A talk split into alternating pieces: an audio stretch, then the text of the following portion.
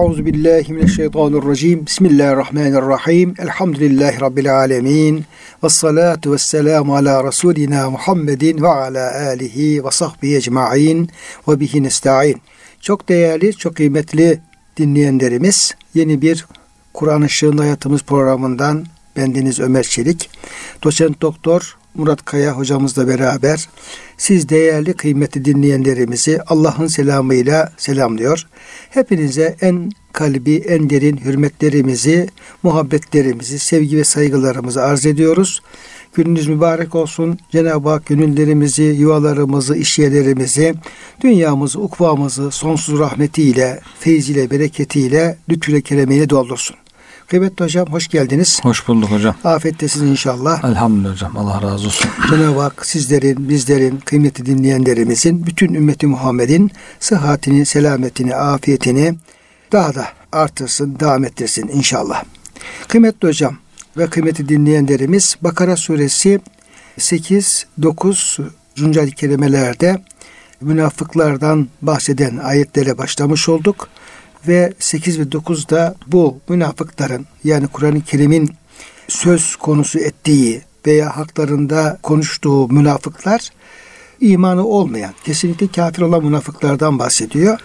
Ve bunlar gerçekte kalplerinde Allah'a, ahiret günü iman olmadığı halde biz, yani dilleriyle biz inandık diyen kimselerdi bunlar.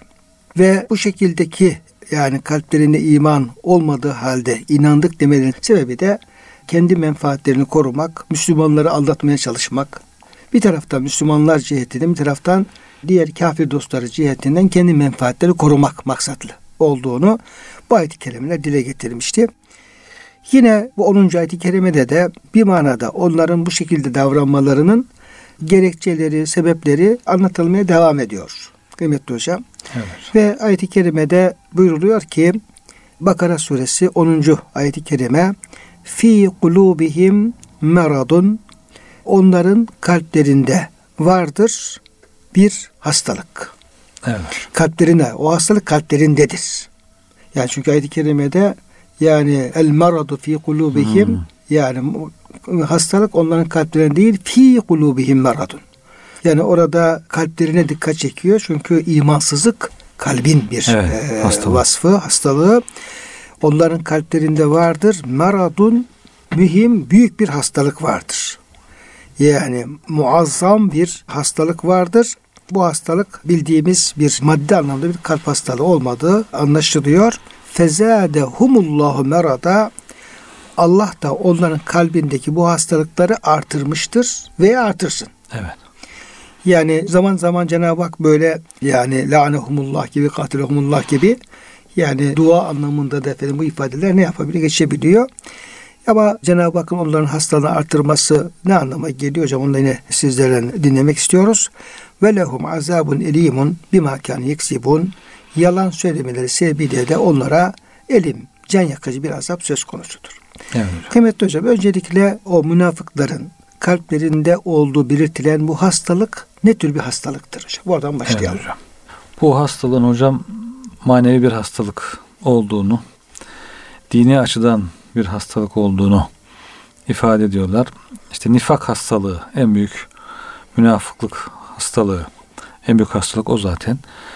Onun temelinde de, özünde de şek ve şüphe var hocam. Şek ve şüphe, reyb ve şek hastalığı var. Kalbe bir şüphe girdiği zaman işte kurdun meyveyi kemirdiği gibi içeriden kemirmeye başlar. İnsana huzur vermez, rahatsız eder, onu daha kötülüğe doğru götürür diye. Dolayısıyla en önemli hastalık bu. Bunun yanında bir de işte zina ve kadınlarla ilgili konulardaki şehvetle ilgili düşünce ve arzular olduğunu ifade edenler de var. Bu hastalığın işte bunun en önemli tezahürü demek ki hocam. Bu zina ve zina ile ilgili düşünceler olduğunu ifade etmişler. İkrimeden olsun, bazı tabiinden bu şekilde tefsirler de gelmiş hocam. Bu hastalığın işte tavustan mesela zelke fi ba'd umuri nisa diye, kadınlarla ilgili, şehvetle ilgili, zina ile ilgili kalbde yanlış düşünceler, yamuk düşünceler, bu da hastalık olarak ifade ediliyor. Kalplerinde bu hastalık zaten nifakın bu meyvelerden, belki meyvelerin başında gelen bir şey bu. Küfrün, nifakın başında gelen bir hastalık. Büyük bir hastalık tabi. Nasıl beden hasta olur, rahatsızlık verirse diyor. Bu kalbin hastalığı, kalbin illeti de insana daha büyük zarar verir. Bunun sebebi de diyor hevaya tabi olmaktır. Kalbin hastalığının sebebi hevaya tabi olmaktan kaynaklanır. Nefsin isteklerine, nefsin arzularına tabi olmaktan kaynaklanır. Allah da diyor bunların hastalığını artırır demek, yani onları kendi hevalarına terk eder, bırakır. İnsan da kendi hevasına ve nefsinin hevasıyla baş başa kalınca da ondan kurtulamaz. Zarar üzerine zarar eder. Dolayısıyla bunun temelinde yine nefis, nefsin arzuları, istekleri, zevkleri geliyor herhalde hocam. Bu zevk sebebiyle insanlar bu hastalığa kapılıyor ve hastalıklar da artarak devam ediyor. Şimdi hocam tabii bir maraz kelimesi geçince evet, müfessirlerimiz öncelikle bedene arız olan hastalıklardan Hı-hı. söz ediyorlar. Çünkü Hı-hı. bedene arız olan hastalıklar, onları rahatlıkla görebiliyoruz, anlayabiliyoruz, yaşayabiliyoruz, tecrübe edebiliyoruz. Yani farklı hastalıklar olabilir. Yani genel manada bütün bedeni etkileyen hastalık olabilir ama işte mide hastalığı olabilir, kalp hastalığı olabilir. İşte diyelim ki böbrek hastalıkları olabilir ya başka uzuvlarımızda hmm. gözdür, kulaktır, o tür efendim hastalıklar. Bunlar bedene arıza olduğu zaman ne yapıyor? Hasta olan azanın faaliyetini engelliyor. Evet. Yani onu tam sıhhatli bir şekilde hareket etmekten, vazifesini yapmaktan alıkoyuyor. Bu hastalık tedavi edilmediği zaman, ilerlediği zaman da hastalığın durumuna göre hatta kişinin ölümüne sebep olabiliyor. Bu hastalık olabiliyor.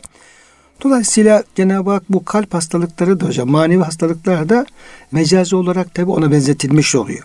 Bu hastalıklarda işte efendim insan kalbine, insanın ruhuna arız olan, onun kemalini zedeleyen cehalet, yanlış akide, haset gibi, kin gibi, günah işleme arzusu ve benzeri kötülükler insanı ruhani yönden hocam helake hı hı. sürüklüyor ve bu şekilde o ruhu, insanın kalbini, manen kalbini, faaliyetlerini veya fonksiyonunu yerine getiremez hale getirebiliyor. Bunlar da tedavi edilmediği takdirde de nasıl ki maddi hastalıklar bedeni bir müddet sonra ölüme götürüyorlarsa, aynı şekilde bu manevi hastalıklarda tedavi edilmediği takdirde kalbin manen ölmesine, Hı. mühürlenmesine sebep teşkil hocam ediyor. Yine müfessirlerden birisi şu açıklama yapıyor.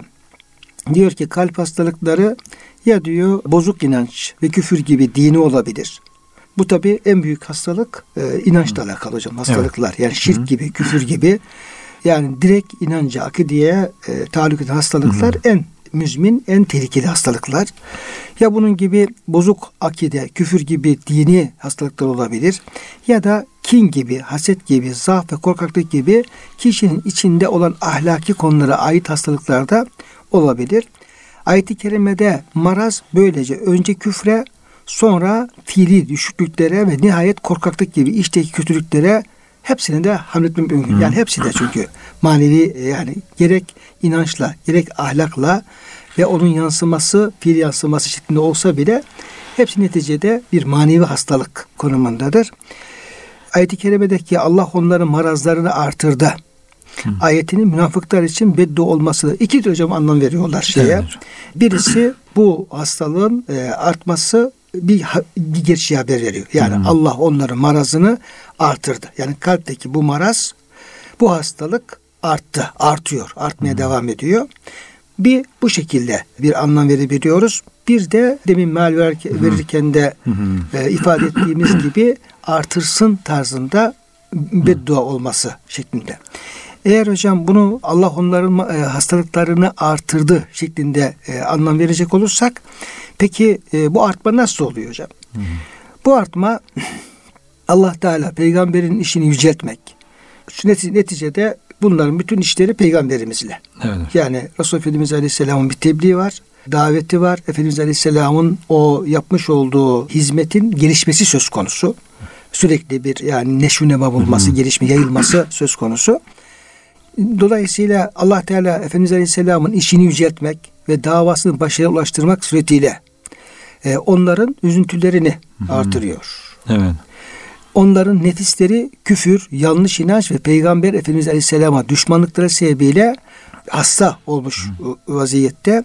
Allah Teala onlara öğüt ve korkutmanın tesir etmeyeceğini bildiği için kalplerini mühürlemek, günden güne şerit teklifleri çoğaltmak, tekrar tekrar vahiy göndermek ve müminlere olan ilahi yardımı kat kat ziyadeleştirmek suretiyle onların bu felaketleri ne yapıyor? Artırıyor. Yani evet. Efendimiz ve Müslümanlar lehine ne olursa, hangi gelişme olursa onların Bunlar, hocam bu hastalar artıyor, üzülüyor. Doğru.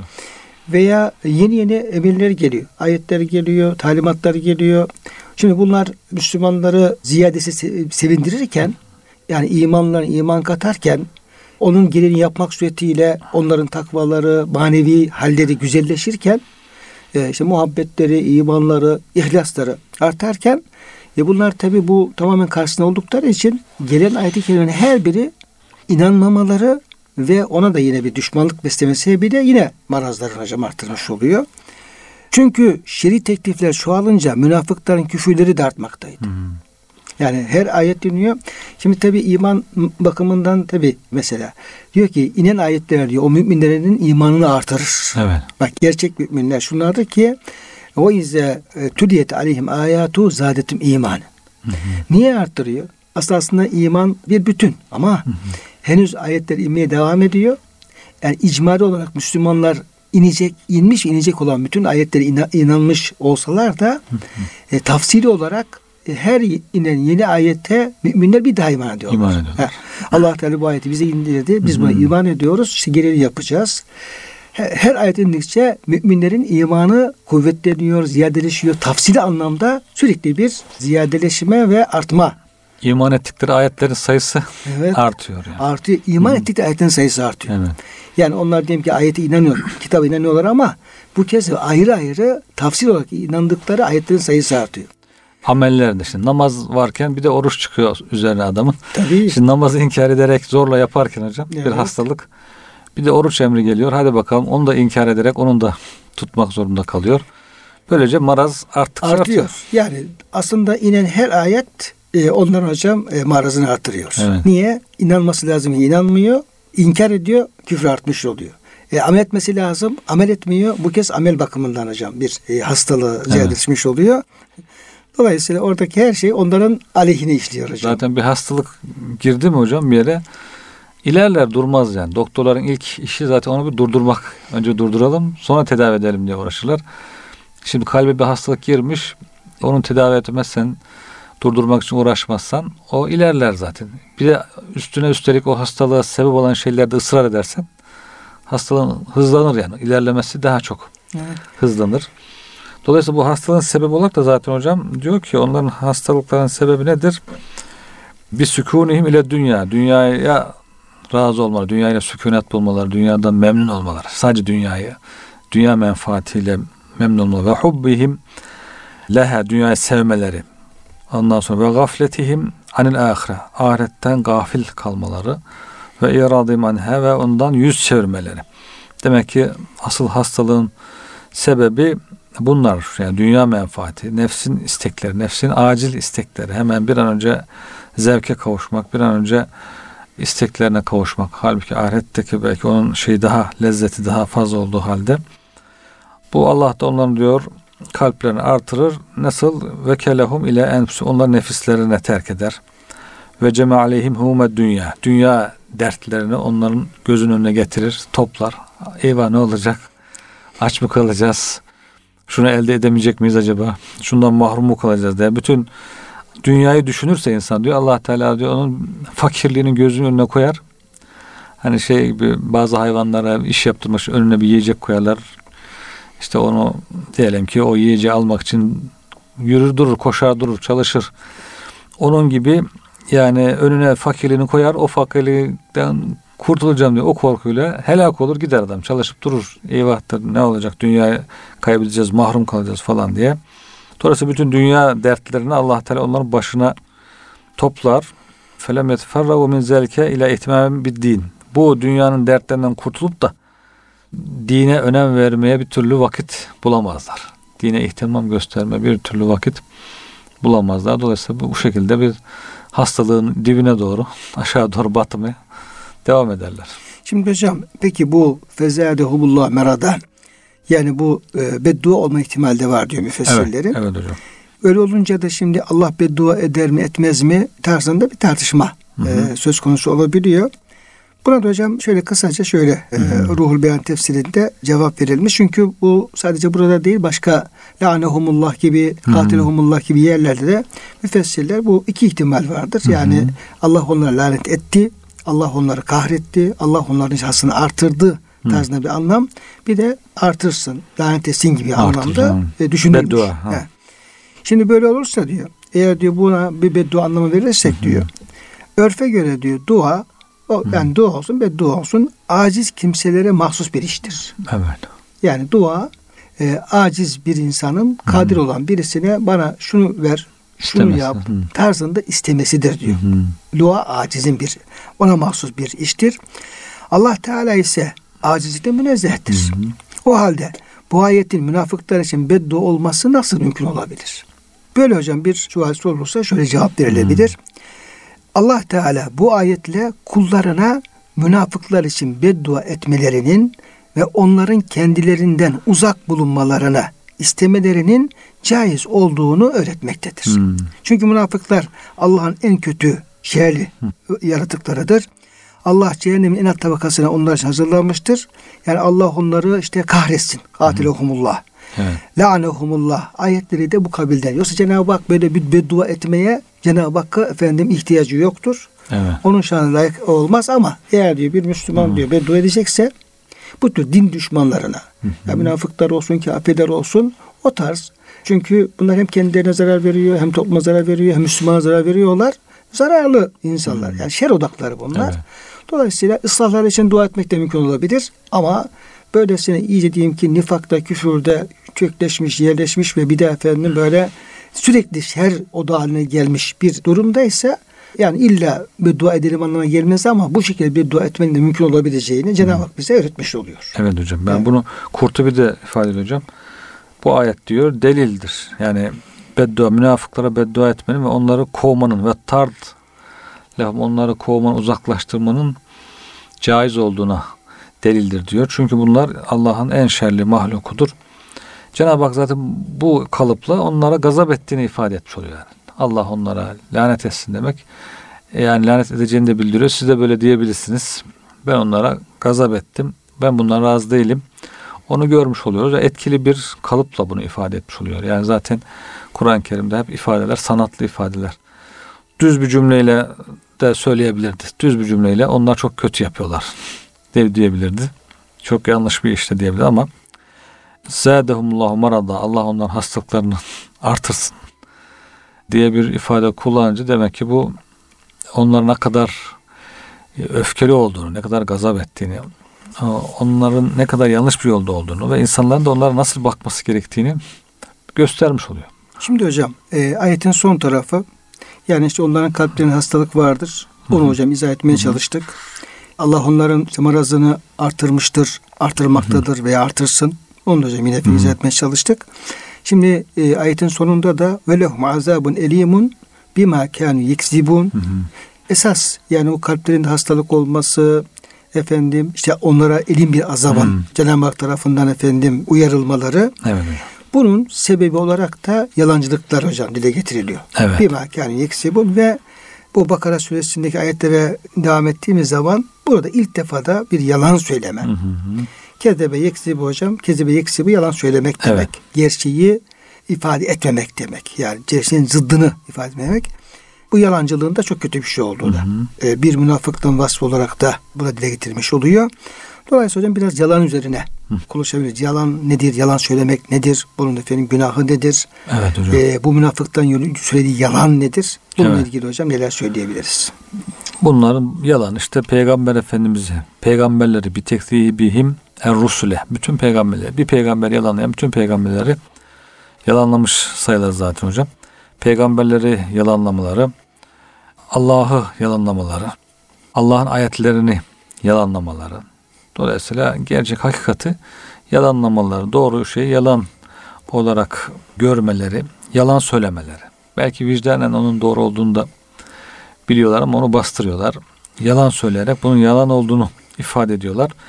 Dolayısıyla yalanla imanın bir araya gelmeyeceğini ifade eden hadisler var. Yani peygamberin... Şimdi münafıkların bir vasfı olarak da hocam yine hadislerde evet, geçiyor değil mi? Ayetül münafık var işte. Münafığın alameti üçtür diyor, dörttür diyor hadislerde farklı rivayetlere göre. Hepsi de yalana dayanıyor hocam.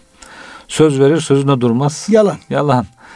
Ondan emanet sonra, verirsin, hıyanet eder. Emanet verirsin, hıyanet eder. Yalan. Koruyacağım der, korumaz. Konuştuğu zaman yalan söyler, zaten yalan. Zaten yalan. E, dolayısıyla her hepsi de yalan üzerine temeline dayalı e, yanlış hareketler. Bunlar münafığın alametleridir diyor.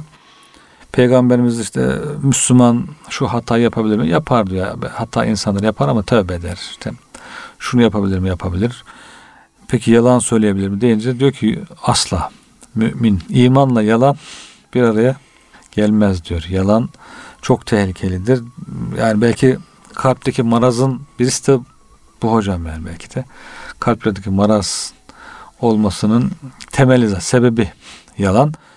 Onun için Katade demiş ki hocam, bu ayet-i kerim okumuş. Ve lehum azâbun elîmün bimâ kânû yeksibûn. Onların yalanlamaları sebebiyle büyük bir azap vardır. Hocam yalan söylemeleri. Yalan söylemeleri. Bak, yalanlama hı hı. Daha çok ayet-i kerimeler o kedri kezi bu. Evet. Yani bir gerçeği hı hı. reddetme anlamında hı hı. hocam. Yani kabul etmeme, ama kezibe yekzi bu yalan söyleme. Yalan söyleme. Evet. Yani konuştuğu cümle yalan. Hı, evet. Tamam. Söylediği şeyi yalan söylüyor. O şekilde hı. hocam bir şey. Evet. Böyle olunca hocam demek ki şey, yani kalplerdeki hastalığı değişik bir şekilde ifade ediyor. Kalpler hastalıkla bunu eşitliyor. Yani kalplerinde hastalık olduğu için azaba uğrayacaklar. Bu sefer tekrar yalan söylemeleri sebebiyle azaba uğrayacaklar demek. Demek ki kalplerindeki hastalığın e, birebir yalan söylemek. Esas yalan söylemek. Yalan söylemek olduğu evet, da evet. ortaya çıkmış. Yalancılık. Olur. Evet. Yani esas hocam o kalpteki hastalık, hastalık yalancılık hastalığı. Yalancılık hastalığı. Evet. Onun için Katade tabiinin alimlerinden demiş ki bu ayet-i kerime okuyor. İyyâkum vel kezib. Aman aman sakın yalandan uzak durun. Yalandan uzak durun. Fe innehu babun nifak. Yalan diyor münafıklığın kapısıdır. Nifakın kapısıdır. Çok önemli demek hocam. Nifak, münafıklığa oradan giriliyor demek. Yani ufak tefek yalanlar ya bu şu beyaz yalan, pembe yalan diye insanlar böyle e, insanların iradesi gevşetiliyor hocam. Zayıflatılıyor. Yani yalana karşıdan böyle sağlam bir şekilde dururken insanlar ya bu beyaz yalandır, bu pembe yalandır. Bundan bir şey olmaz falan. Diyerek irade bir zayıfladı mı ondan sonra artık siyah yalanlar da arkasında gelmeye başlıyor. Hocam şöyle bir söz var. Diyor ki söylediğin doğru olsun ama her doğruyu her yerde söyleme. Söyleme tabii. Bu doğru bir ifade mi hocam? Tabii tabii hocam. Evet. Her doğru her yerde. Ya insan mesela diyelim ki bildiği her şeyi ya yalan söylemek tamam doğru değil Hı-hı. ama insan bildiği her her şeyi her doğru söyleyecek diye bir kural. Tabii her sus, yerde. Susarsın mesela diyelim ki. Evet. Yeri vardı, sözünde yeri vardı. Tabii sözünde yeri var. Likülli. Şimdi bazıları şöyle hmm. diyor ki yani bir şeyi biliyorsun onu söylememek de yalandır. Ha, yani yok. Da, öyle tabii, bir şey yok. Öyle bir şey yok yani. Yalan dilden çıkan şeye göre. Bu vesvese hocam. Bazı vesveseli insanlar tabii. var her şeye He, yani sıkıntı diyor, yapıyor. Ben, ben de yalan söyleyemem diyor. İlla söylüyor ama yeri değil. Yani yeri konuştuğu değil. Şey yani e, muhatabı da yeri değil. Konuştuğu yerde yer tabii. değil. Neymiş? Ben yalan söyleyemem diye falan diye ona sığınarak yok. Hiç olmayacak diyelim ki efendim bir şey. Evet. Yani karşı yapamayı göz çıkarabiliyor yani öyle Tabii. böyle. İnsan diyelim ki efendim bir doğruyu bilir. Eğer evet. o doğruyu ifade ettiği yer bir fayda sağlamayacaksa bir efendim yaraya merhem olmayacak. Şu bu neyse susmak suretiyle evet. orada yine kendisini de efendim muhafaza edebilir. Tabii, tabii. Edebilir yani ama konuştuğu zaman konuştuğun doğru olması lazım. Tabii. La yetekellemune değil mi hocam? Konuşmazlar. Konuşurlar da doğru konuşurlar. Tabii tabii.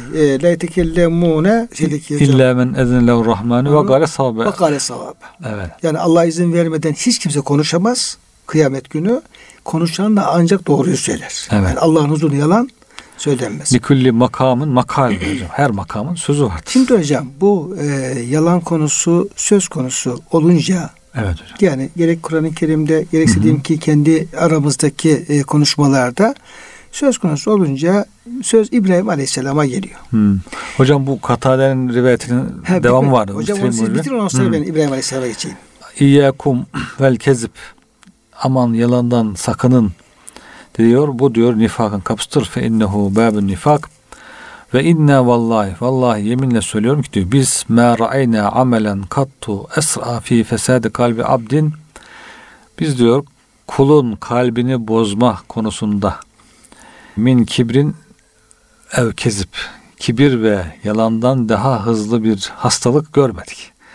Yani kulun, mümin kulun kalbini bozan, en hızlı bozan şeyler diyor kibir ve yalandır. Bunlardan daha çabuk kalbi bozan bir şey görmedik. Sakının bunlardan diye yalandan ve kibirden uzaklaştırmak için nasihat etmiş hocam. Hocam şu ayet-i kerimeleri de yani hı hı. yalan insanın kalbini, kibir ve yalan hı hı. en çok bozan diyelim ki hastalıklar olduğu gibi doğru söylemek de insanın kalbini, insan halini ıslah eden en önemli şey. Tavsıttı. O da ayet-i kerimede dile getiriliyor. Ahzab suresinin efendim yüz yetmiş bir, yüz yetmiş birinci ayet-i kerimelerde Bismillahirrahmanirrahim. Ya eyyühellezine amenuttakullaha ve kulu kavlen sedide. Evet. Ey iman edenler, Allah'a karşı gelmekten sakının. Allah'ın emriyle sımsıkı sarılın. Ve kulu kavlen sedide, ve konuştuğu zaman doğru söyleyin. Evet. Yani sözünüz doğru olsun. Doğru dile getirin. Doğru söylerseniz ne olur? Eğer siz doğru söylerseniz yuslih leküm e'malekum ve yağfir leküm zunubekum. Allah sizin bütün amellerinizi ıslah eder. Yani hı hı. zaten kalp ıslah olmadan hocam amel ıslah olmaz. Evet. O doğru sözlülük efendim halinizi, kalbinizi, amellerinizi ıslahına sebep olur. Allah da ıslah eder. Bu işi Allah yapar yani.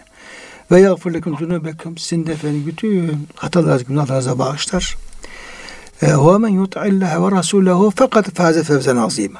Zaten kim de Allah Resulü'ne itaat ederse o büyük bir zafer elde eder. Büyük bir başarı elde etmiş olur.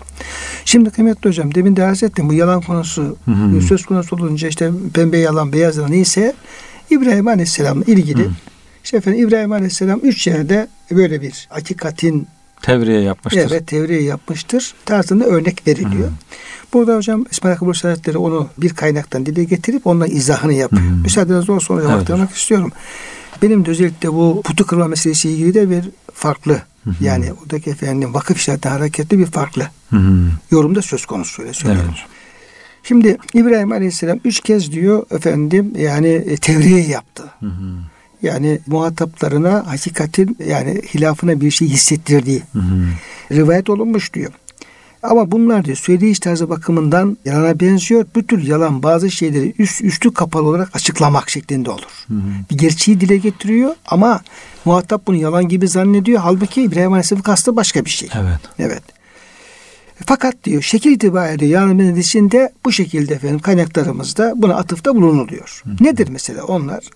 Onun diyor yalan gibi görünen beyanlarının birisi kendisi normalde hasta olmadığı halde e, Saffat Suresinin seksen dokuzuncu ayet-i kerimesinde ene sakim, inni sakim, ben hastayım. Çünkü millet bayrama gidecek. Putlara tapmaya gidecek. E, tabi, putlara tapmaya gidecek. Efendim şey yapacak, tapacak. Şimdi gidecek olsa yani tapmasa bile onun arasında bulunacak. Tabii. Yani gitmek bile aslında sıkıntı. E, sıkıntılı. Buna tamamen karşı ve efendim böyle bir şeyi reddediyor. E ona da diyor ki ben diyor efendim geleceğim. Hatta şimdi Covid'im derse hocam daha doğru olurdu. Evet. Şimdi bir de hocam ağzınıza maske takacaksın. Covid dedim hocam sana millet fersah fersah kaçar. Aman dığıma. Aman efendim İbrahim Aleyhisselam böyle demekten maksadı müşriklerin yıldızlara ilah edilmelerine kızgınlığından ötürü hasta olacağını veya öleceğini ifade etmektir. Böyle demekle müşrikleri kendisinin yanlarında bayramlara götürmekten vazgeçirmek ve bu süreçte putlarla baş başa kalıp onları kırmak istemiştir. Evet. Ya yani burada şimdi İbrahim Aleyhisselam kastı onlara yalan söylemek değil. Tabii. İnni sakim derken bir de hasta kelimesinin hocam şeyi de var biliyorsun. Ben diyor ben senin hastana ben, ben sana hastayım diyor mesela. Evet. Yani hastayım derken yani bu benim hastalık değil. Yani diyelim ki sizin putlarınızı kırmaya hastayım. Bir de Rabbime kulluk etmeyenin hastasıyım ben. Evet. Yani tiryakisiyim anlamında. Evet, evet. Dolayısıyla bununla yorumlanabilir. Hı hı. Hemen bunu bir yalan diye efendim, hemen şey yapmamak lazım. Yani evet. Yalan söylemeyi bir dil olarak görmemek lazım. Tabii. İbrahim Aleyhisselam'ı. Ya buradaki İbrahim Aleyhisselam'ın yaptığı şey tamamen efendim e, o tevhidi muhafaza etme noktasında o efendim müşrikleri hı. onlara efendim bir şey yapması yani. Onlara anladıkları dilden bir güzelce onlar efendim evet. kendi güzel haline efendim onu vesile kılması diye. Evet. Evet. Yani tevhid için hı. yani putlarla mücadele için yapılan bir şey hocam bu. Evet. Yani bir taktik. taktik diyelim hocam. Yani yoksa tabii, bir tabii. şahsiye hiçbir şey yok. Yani gitsin de mesela diyelim ki putlara mı tapsın veya tapan arasında bulunsun yani. Evet, yani evet. Burada bir şey de var yani. Zaruret hali de söz konusu. Tabii tabii. Zaten yeni bir tebliğe çıkmış. Tam kavmi çok güçlü, kavminin karşısında bir gücü de yok mesela diyelim. Evet. Onlar içerisinde bu tebliği nasıl yürütecek? Belki hocam henüz tebliğ şeyi de yok. Belki daha başlamında evet, belki. Belki daha başlamamış olabilir. Çünkü o kırdığı zaman diyorlar ki efendim bu bu, bu çocuk kim feten. Diyorlar hocam. Feten diyorlar evet. ya. Yani gerçi Cenab-ı Hak buna diyor genç yaşta rüşt verdik diyor. Ama evet. bu peygamberlikte olabilir. Yani o zamanlarda hocam bir gerçeği anlama ve bulma özeli olmuş olabilir. Evet. Ee, ve lekad ateyna İbrahim'e rüştehu min kablu diyor yani. Peygamber ondan önce Cenab-ı Hak ona rüşt vermişti hocam. Evet. Heh. Dolayısıyla burada efendim bunu bir yalana hamletmek doğru e, değil. değil. Evet.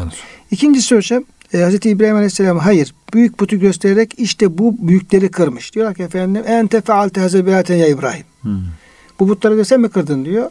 İbrahim Aleyhisselam diyor ki kâle bel feale. Orada hmm. hocam içeride Kur'an-ı Kerim'de o ayet-i kerimede orada bir şey var. Zeveyat cim var. Durak, yani. durak var. Durak var yani. Galebel hmm. faale. Onu birisi yaptı. Hmm. Faalehu. Ben yaptım aslında. Evet. evet. Yani faalehu ene. Hmm. Durak var hocam orada aslında hmm. şeyde. Kebiru maza. Onların en büyükleri bu. Fesleluhu minkanı yantukun. Tarzında aslında hmm. orada onu hocam yalanı hamletmeyecek şekilde aslında ayette bir. İnce bir. İnce bir şey var. İfade var. Tabii. Faaltu demiyor. Fa'lehu İbrahim diyor yani. Evet. Hocam o şekilde efendim konuşmaya da efendim müsaade etmemiz lazım. Yani. Yalan olmayacak şekilde. Tabii zarar olmayacak şekilde. Çok ince bir. Çok ince bir ifade kullanıyor. İfade kullanıyor. Tabii kullanıyor. Bunu... Sonra diyor ki kebiruhu maza. Bunların büyükleri bu. Fesleluhum imkanı yantıkul. Madem konuşuyorsa efendim konuşabiliyorlarsa sorun bakalım kim kadar o söylesin. Evet. Bakalım ki benim putları kırdığımı söyleyecek mi söylemeyecek mi? Ben hocam ayeti böyle anlıyorum. Hmm. Çok da aslında ince bir mana ve bizim hocam şeylerimiz, ülemamız oraya bel feale şeyde efendim bir hmm. durak koymuşlar hocam. Evet, evet. Çok ince bir şey aslında. Bakalım ki şey Bursa'da ne diyecek hocam hmm. bu? Hayır. E, büyük putu göstererek işte büyükleri kırmış demesi putları kendisi kırdığı halde müşrikleri ilzam etmek için farz-ı muhal kabilinden söylediği bir sözdür diyor. Sanki eğer bu büyük put gerçekten tapınmaya değer bir ilah olsaydı bu putları kırmaya güç yetirmesi gerekirdi. Eğer buna güç yetiremiyor ise aciz mahluktan ibarettir. Aciz bir mahluk ise uluhiyetleme dolayısıyla tapılmaya hak sahibi olmaktan çok uzaktır. O halde nasıl olur da siz bunlara boyun eğer kulluk edersiniz demek istemiştir. İbrahim Aleyhisselam bu sözü müşriklerin akıllarıyla alay etme ve onları küçümsemedir. Olabilir ama hocam ayet-i kerimede bizim yaptığımız yani izah evet. şeklinde oradaki durağa dikkat alarak yaparsak daha ince bir efendim bir üslup hı hı. ve işin gerçeğini daha böyle diyeyim ki latif bir ifadeyle anlatma. İkisini beraber topluyor hocam. Zaten birinci kısmında yalan söylememiş oluyor. İkinci kısmında büyükler büyüğe bir sorun bakalım deyince de zaten madem büyük. Onlar hocam zaten şey yapıyor. Bu manayı, tabii. Bursevi'nin verdiği manayı veriyor. Tabii onu veriyor zaten. Yani büyük ya bu olaydan haber olması lazım. Büyükse. Tabii. Büyükse koruması lazım Ko- bunları. Özellikle koruması Korumayacaksa lazım. İlahlıkta yarışıyorsa bunları yok etmesi lazım. Değil mi hocam? Yani herkes ilahlık iddia ediyor. Evet. Birisi de büyük, güçlü. Madem büyüksün o zaman ufak tefek ilahları yok et. Kaldır ortadan. Tabii. Yani hocam yani İbrahim Hazretleri öyle bir şey yapıyor ki, öyle bir şey söylüyor ki yani her bakımdan evet. Yani tam bir diyelim ki peygambere, tam bir muahhide aklı başına bir insana yakışacak ve o akılsız müşriklere de efendim sonuna kadar diyelim ki efendim hmm. alay edecek. Onlar efendim şeylerini ortaya koyacak bir üslup takılmış oluyor. O Tahrim suresinde Hazreti Ayşe'nin sözüyle ilgili hocam. Hani işte o bal yemişsiniz bundan koku geliyor sözleriyle ilgili Elmalı Hamdi Yazır da öyle diyor. Yani yalan olmayacak şekilde o kadar ince bir söz kullanıyor ki diyor Hazreti Ayşe validemiz diyor işte büyük ruhlar ve zeki insanlar da bu şekilde yalana düşmeden işin içinden sıyrılacak şekilde ince sözler söylerler diyor. Yoksa diyor ulu orta böyle pembe yalan, yeşil yalan diye diyor atlamazlar diye. Evet. Çok güzel bir yorum var orada hocam. Hocam bu, bu şeylerde, ayet-i kerimelerde yani bir Müslümanın yani illa her hakikati de bütün çıplaklığıyla efendim yani söylemenin gerekli olmadığı. Evet. Yani oradaki duruma göre, muhataba göre, olayın durumuna göre hmm. yalan olmayacak. Ama yani bir gerçeği de efendim yani inkar etmeyecek tarzda hmm. daha ince şeyler bulabilir insan, evet. söyleyebilir. O kadar da Cenab-ı Hak bir kulun hak tanımaktadır yani. Yani normal insanlar için bu hocam işte zaruret halidir.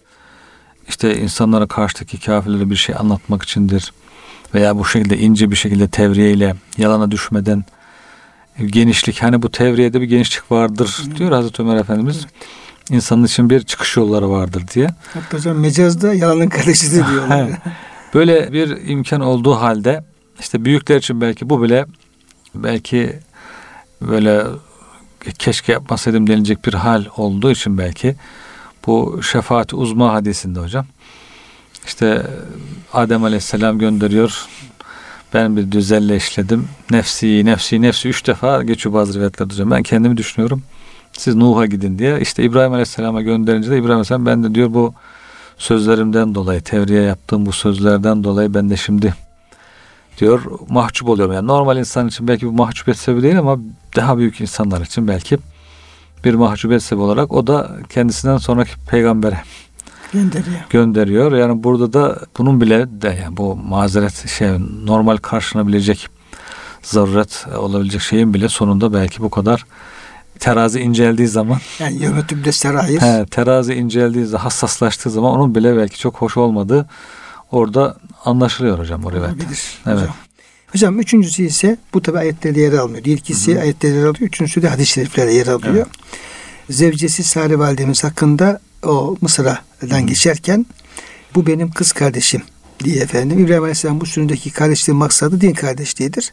Herhalde hocam işte oranın, e, oranın Firavun herhalde. Evet, Firavun. E, bir kötülük yapmayı e, düşününce Sari validemize.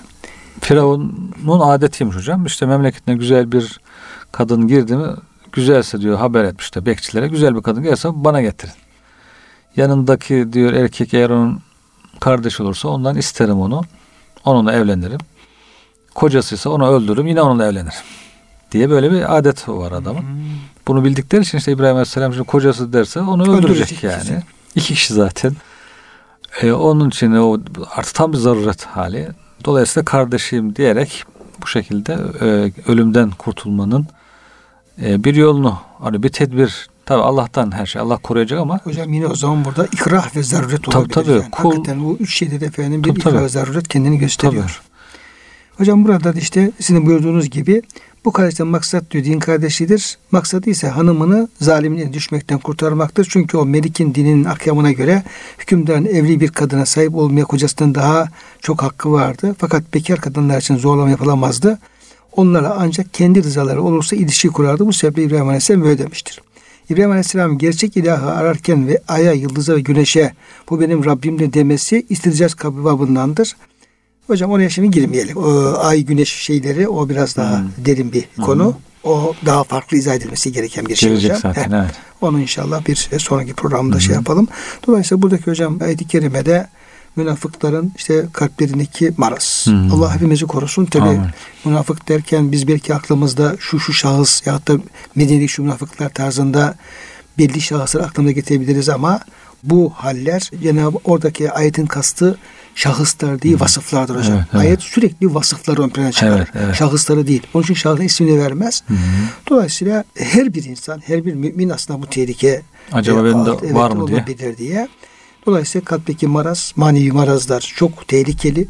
Bunlara çok dikkat etmek lazım. Ve yalancılık çok tehlikeli hmm. bir şey. Ona dikkat etmek lazım. Bu iki vasıf insana e, büyük tehlikelere efendim düşürebilmektedir. Evet. Cenab-ı Hak hocam hepimizi, bütün dinleyenlerimizi bundan muhafaza buyursun. Amin. Verdiğiniz bilgi için çok teşekkür ediyorum. Ve bütün dinleyenlerimizi Allah'a emanet ediyoruz.